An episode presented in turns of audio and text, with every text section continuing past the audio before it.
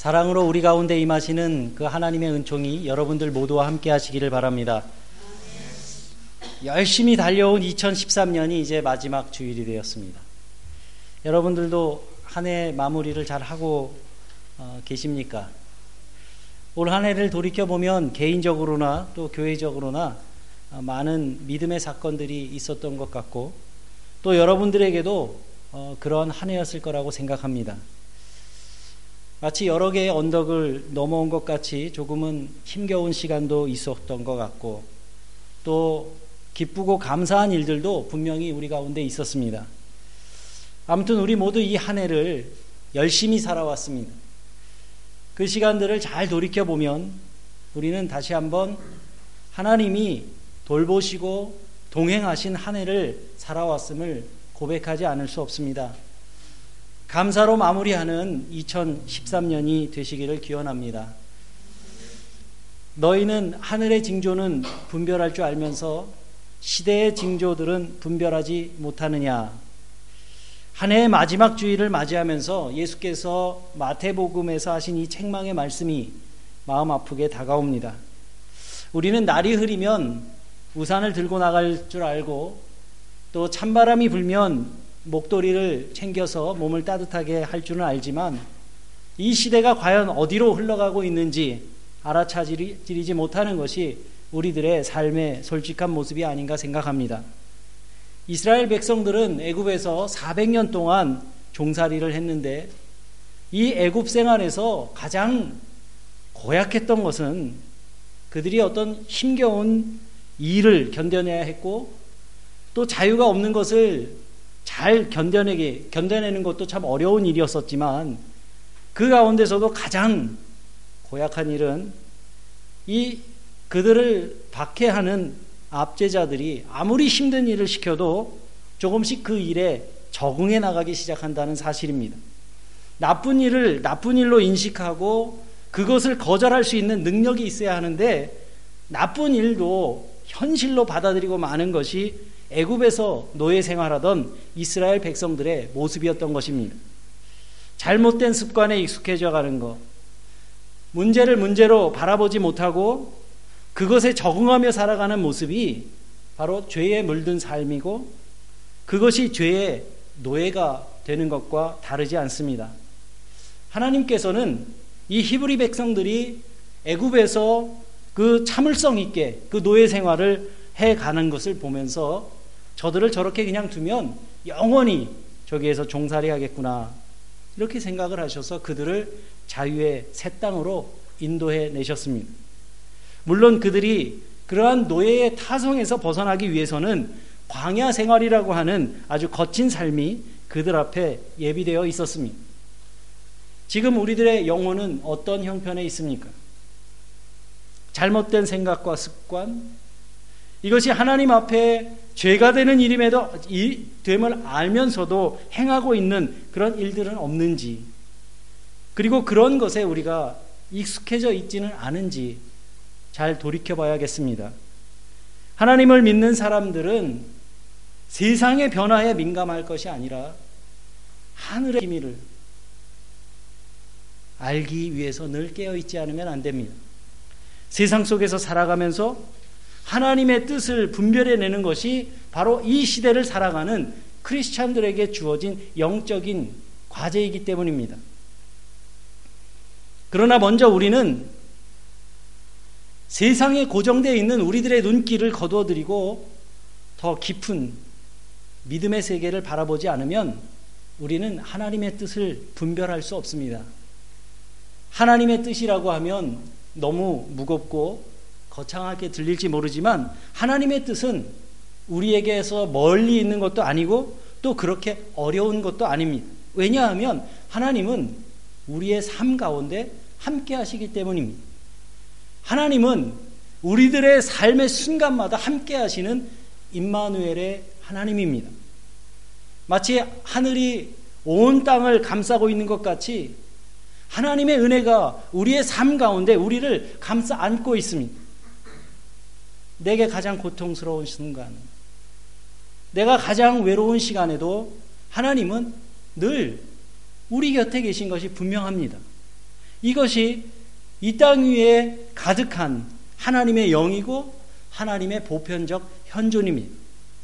다만 우리의 눈이 어, 가려져서 하나님이 나와 함께 하시는 것을 알지 못하는 것 뿐입니다. 그렇기 때문에 우리는 굳어진 우리의 마음을 한번 갈아엎지 않으면 하나님의 뜻을 분별할 수 있는 방법이 없습니다. 광야에서 살던 이스라엘 사람들은 자기의 힘과 능력으로 살아갈 수 없는 절박한 현실에 부딪혀서야 비로소 하나님이 자기들 삶 가운데 함께 하신다는 것을 깨닫게 되었습니다. 이스라엘 백성들은 애굽에서 먹던 음식이 광야에 나와서 끊어졌을 때 그때서야 비로소 하늘에서 만나가 내리는 것을 보았습니다. 마실 물이 없어서 목말랐을 때 비로소 반석에서 솟구치는 그 물을 맛보았습니다. 위기를 만나고 생명의 위협 앞에 서서야 비로소 하나님이 친히 그들의 피난처가 되어 주신다는 것을 경험했습니다. 광야는 이스라엘 백성들에게 하나님의 살아계심과 하나님의 현존을 생생하게 경험하게 하는 바로 그 자리였던 겁니다. 오늘의 말씀은 이스라엘 백성들이 어떻게 그 하나님과 동행했는지를 보여주는 말씀입니다.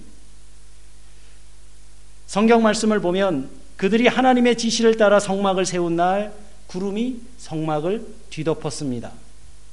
성막은 이스라엘 사람들이 광야에 머물 때마다 쳤던 거룩한 천막 같은 것입니다.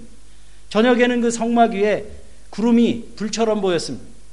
이스라엘 백성들은 광야에서 낮에는 구름 기둥의 인도함을 받았고 밤에는 불 기둥의 인도함을 받았습니다. 성경에서 말씀하는 이 구름과 불은 하나님께서 그 자리에 함께 계시다는 사실을 가시적으로 보여주는 상징입니다. 그런데 여기서 우리가 한 가지 주의 있게 생각해야 될 게 있습니다. 이 민수기의 기자는 구름이 성막에 덮였다고 말하면서 증거계가 보관된 성막이라고 분명히 덧붙이고 있습니다. 우리는 성막이라고 하는 그 안에 그 한복판에 성소가 있고 지성소가 있다는 걸 알고 있고 또 지성소 한복판에는 십계명 돌판이 든 증거계가 있음을 잘 알고 있습니다. 그런데 이 민수기의 기자는 우리가 알고 있는 그 사실을 다시 한번 강조하고 있는 겁니다. 그 이유가 뭘까? 그것은 자칫하면 우리들의 관심이 구름과 불이라고 하는 그런 신비로운 현상에만 집중되기 쉽기 때문입니다. 불과 구름이라고 하는 것은 하나님이 우리 가운데 계시다는 것을 나타내는 그런 가시적인 상징일 뿐입니다. 아니 어쩌면 이 구름과 불은 하나님을 드러내면서도 동시에 하나님을 가리고 있는 숨기는 것이라고 해야 옳을 겁니다. 하나님은 당신을 사람들에게 드러내 보이시기도 하지만 스스로를 숨기시기도 하시는 분입니다. 하나님은 계시의 하나님이기도 하지만 어두운 곳에 계신 하나님이기도 합니다. 그렇기 때문에 어떤 사람도 이 하나님에 대해서 모두 다 안다고 말할 수가 없는 겁니다. 그렇다면 우리의 눈은 구름과 불을 넘어서서 하나님을 향해야 되는데 대체 눈에 보이지 않는 하나님을 우리가 어떻게 볼 수 있단 말입니까?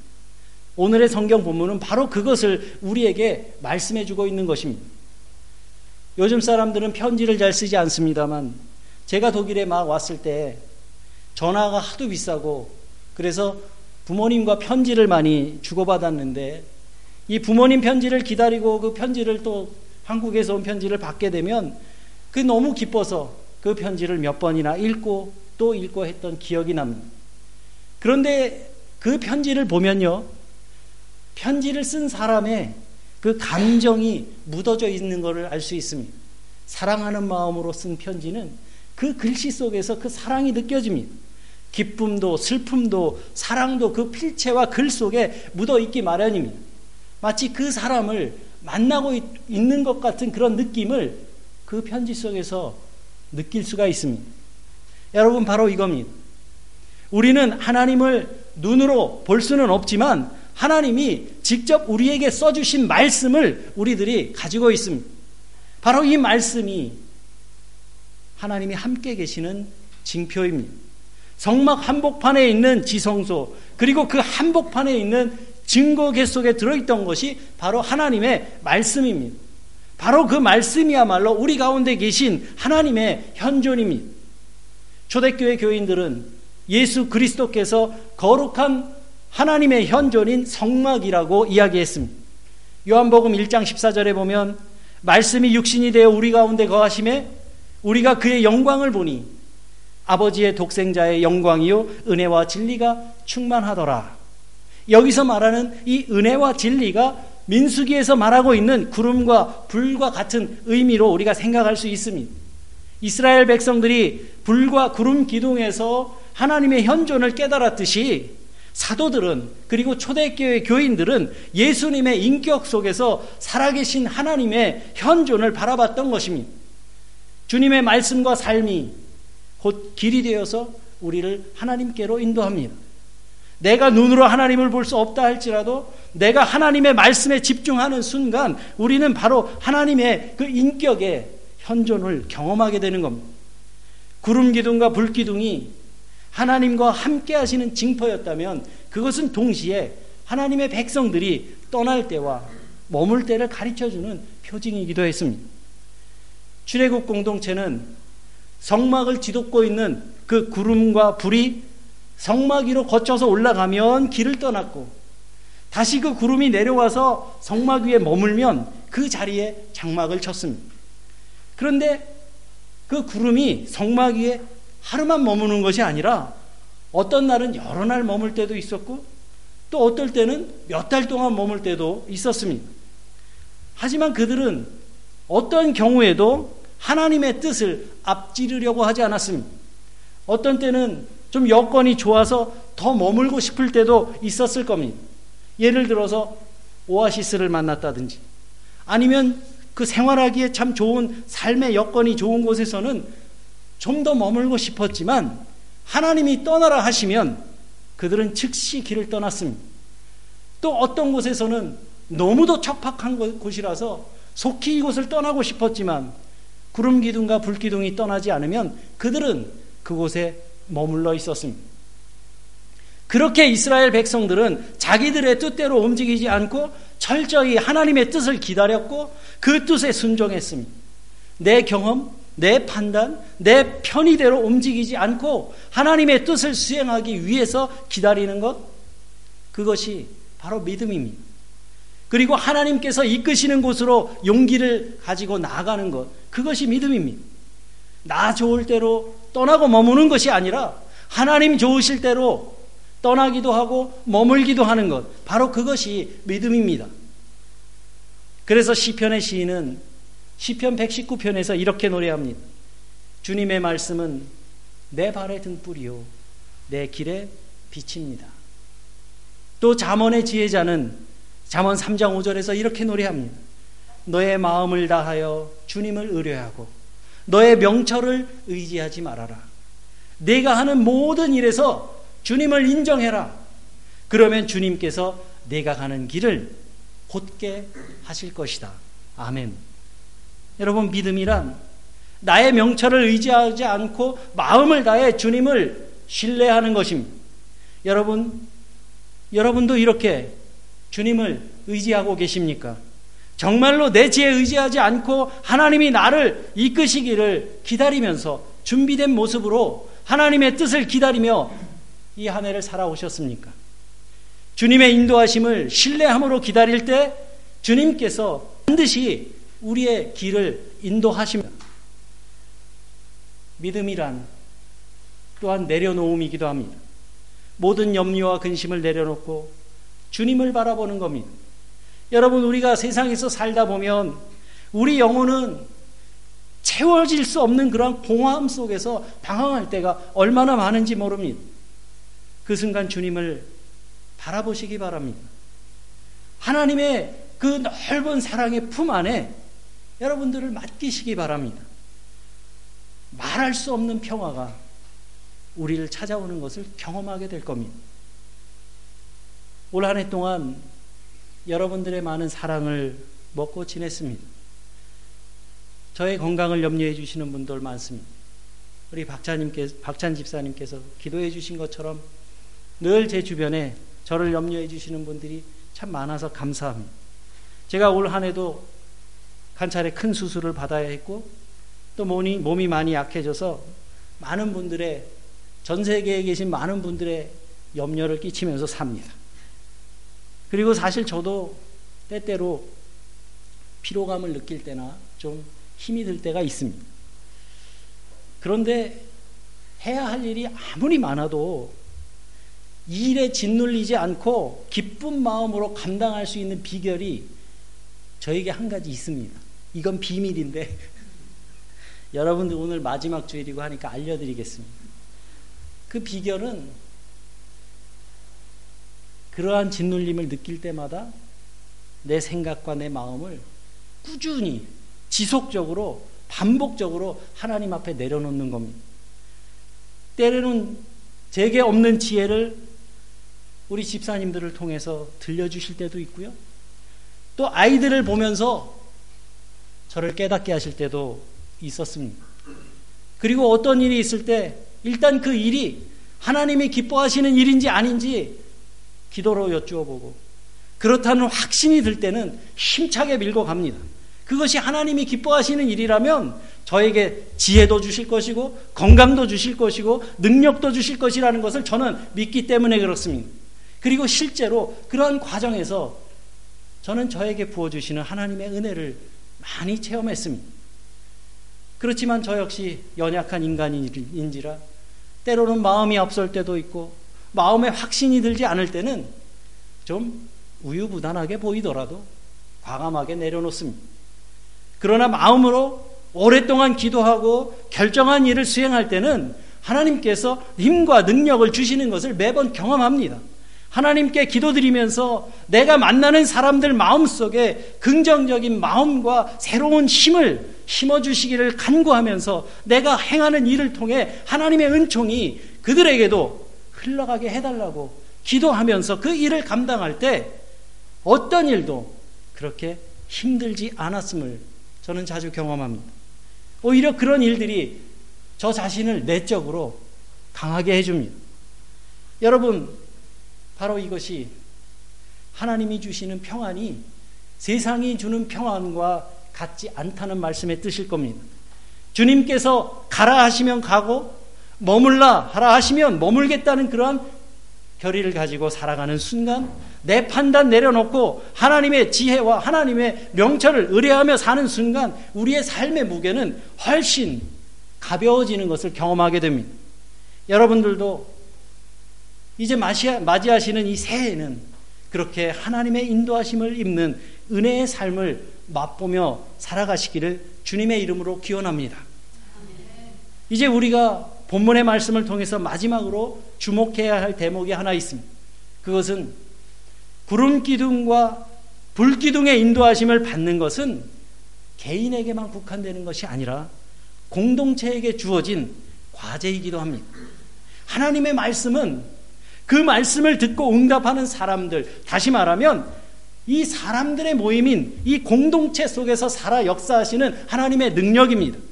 말씀이 육신이 되신 예수님과 더불어 우리는 하나님이 하나님의 나라를 바라보며 나아갑니다.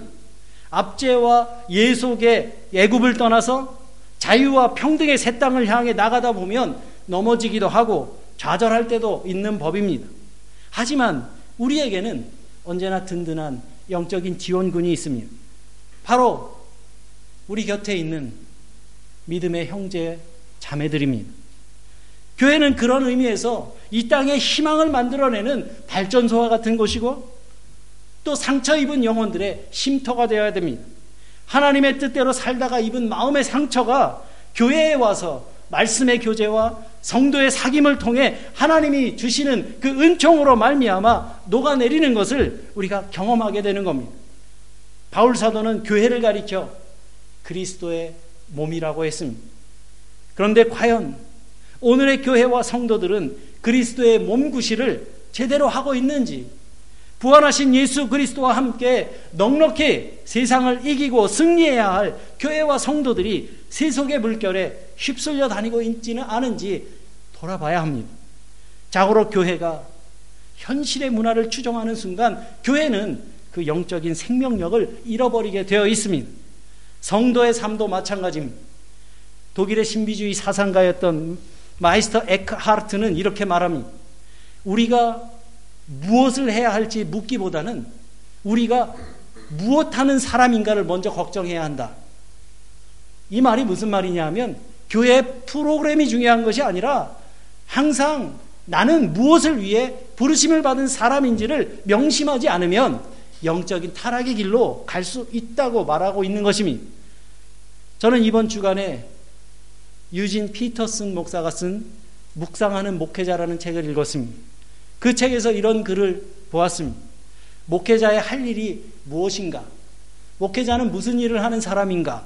라는 것에 대한 질문에 대답이었는데, 목사가 하는 일은 사람들을 행복하게 해주거나 기쁘게 해주는 그런 일이 아니라, 목사가 해야 할 일은 사람들이 하나님의 존재를 깨닫지 못하고 인식하지 못하는 그러한 자리에서 그분의 이름을 전하는 것이 바로 목사가 해야 할 일이다.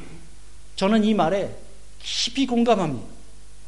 세상 속에서 지쳐있는 우리의 영혼, 그리고 하나님의 존재를 느낄 수 없는 그러한 환경 속에서 살아가는 우리들에게 보이지 않는 그 하나님이 저기 계시고 그 하나님이 우리의 삶을 인도하심을 알게 하는 그 역할이 목회의 가장 중요한 역할이라고 하는 이분의 생각에 저는 깊이 공감한 겁니다. 이것은 목회자의 사명이기도 하지만 이 땅의 교회의 사명이기도 합니다. 교회는 세상에서 길을 잃고 살아가는 사람들에게 끊임없이 하늘을 가리켜 보이는 역할을 해야 됩니다. 하나님의 뜻을 바르게 분별해서 민족과 세계 앞에 희망을 제시해야 합니다. 교회가 우리들끼리만 모여서 흐뭇한 우리들만의 천국이 되어서는 안 됩니다. 물질이 지배하는 세상 속에서 돈의 지배를 벗어난 이웃과 더불어 살아가는 그런 삶도 가능하다는 것을 보여줄 책임이 교회와 성도들에게 있습니다. 크기의 신화에 집착하는 사람들에게 작은 것이 얼마나 아름다울 수 있는지 보여줘야 됩니다. 그래서 교회에서 하는 일들 중에는 조건과 환경이 다 갖춰진 다음에 하는 일은 믿음으로 하는 일이 아닙니다. 하나님의 인도하심을 신뢰하고 의지하며 나아갈 때 사람이 부족하면 하나님께서 사람을 보내주실 것이고 물질이 부족하면 하나님께서 그 물질을 채워주실 것이고 우리에게 지혜가 부족하다면 하나님께서 우리에게 지혜를 더하여 주실 것이기 때문입니다.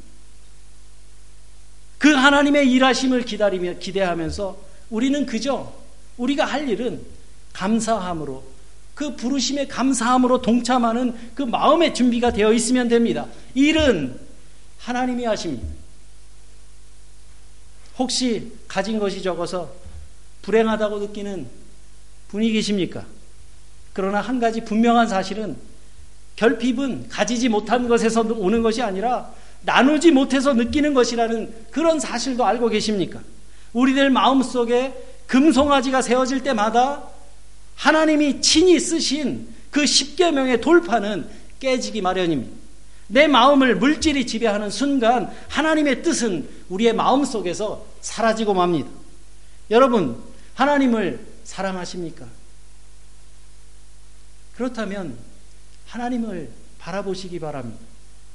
그 하나님이 나의 삶을 이끌어 가시도록 우리의 삶을 하나님 앞에 내려놓고 허용하시기 바랍니다. 미래의 절망이 불투명해도 하나님의 인도하심을 끈질기게 기다리면서 나누고 돌보고 섬기는 삶을 살아가시기 바랍니다. 우리가 그런 믿음의 길을 가게 될 때 우리의 삶은 놀랍도록 풍성해지는 그 하나님의 능력을 경험하게 될 겁니다. 저는 우리 교회가 2014년에 예배와 교육과 실천하는 믿음의 삶을 통해서 살아계신 하나님 중심의 삶을 증거하는 공동체가 되어가기를 간절히 소망하며 기도하고 있습니다. 이 가슴 벅찬 소명에 우리를 부르신 그 하나님께 감사드리며 주님의 일에 기쁨으로 동참하는 하나님의 동역자들이 되어가는 여러분들이 되시기를 바라고 내년에도 여러분들과 함께 그러한 아름다운 주님의 공동체를 일구어갈 수 있게 되기를 주님의 이름으로 간절히 기원합니다. 함께 기도하시겠습니다.